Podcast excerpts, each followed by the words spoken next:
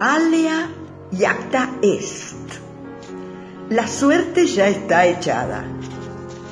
Los humanos lo saben, en el más allá remoto Dios no juega más a nada.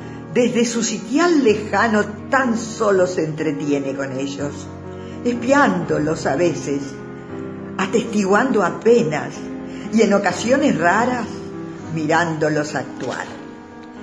El más acá ya tiene sus dos leyes, se dijo sosegado. Y nadie en el planeta Tierra necesita nada más. La gravedad y su fuerza ya es ley imperativa en todos los confines. Con su jurisdicción vigente, no existe ser que escape a su atractivo.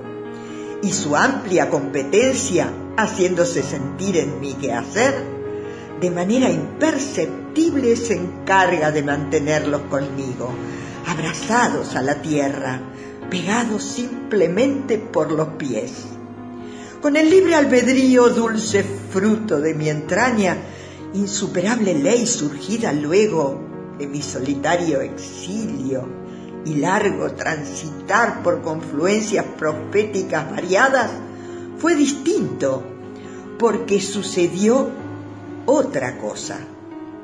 Por de pronto afirmo lo que muy bien sé, que esa ley fue entregada a los humanos por mis propias manos, como gracia plena, consigna conveniente y llena de un futuro venturoso.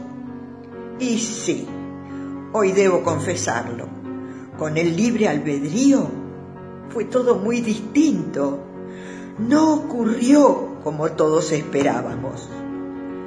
Ese mismo día, el de su lanzamiento con promulgación, encontrándome aislado y por demás ansioso, tomando un cubilete y cuatro dados, jugué conmigo mismo en las alturas, no solo mi suerte, esa razón mía que dio aval en la tierra mi justicia misteriosa y hermética sino también la de mis propios hijos, los humanos, a los que le pedí solo que oraran para engrandecer sus almas.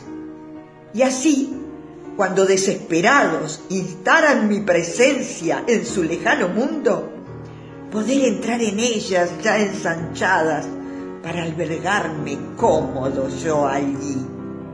Y fue entonces en aquel punto de unión, tiempo y espacio que aceptando y afirmando lo que hice con su consentimiento, mi suerte y la de ellos quedó echada.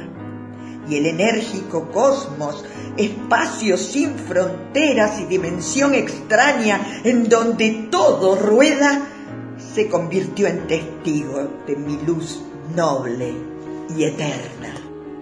Y fue así como Dios, digo yo ahora, sin poder acercarse, por respeto a la ley del sagrado albedrío libre y soberano, entregada como distintivo don a los humanos, entristecido, solo, enmudecido, perdido entre los bandos, negándole la gloria de su arbitrio, los observa en la guerra matándose con odio siempre. Soy Amanda Patarca, de Arrecifes, provincia de Buenos Aires.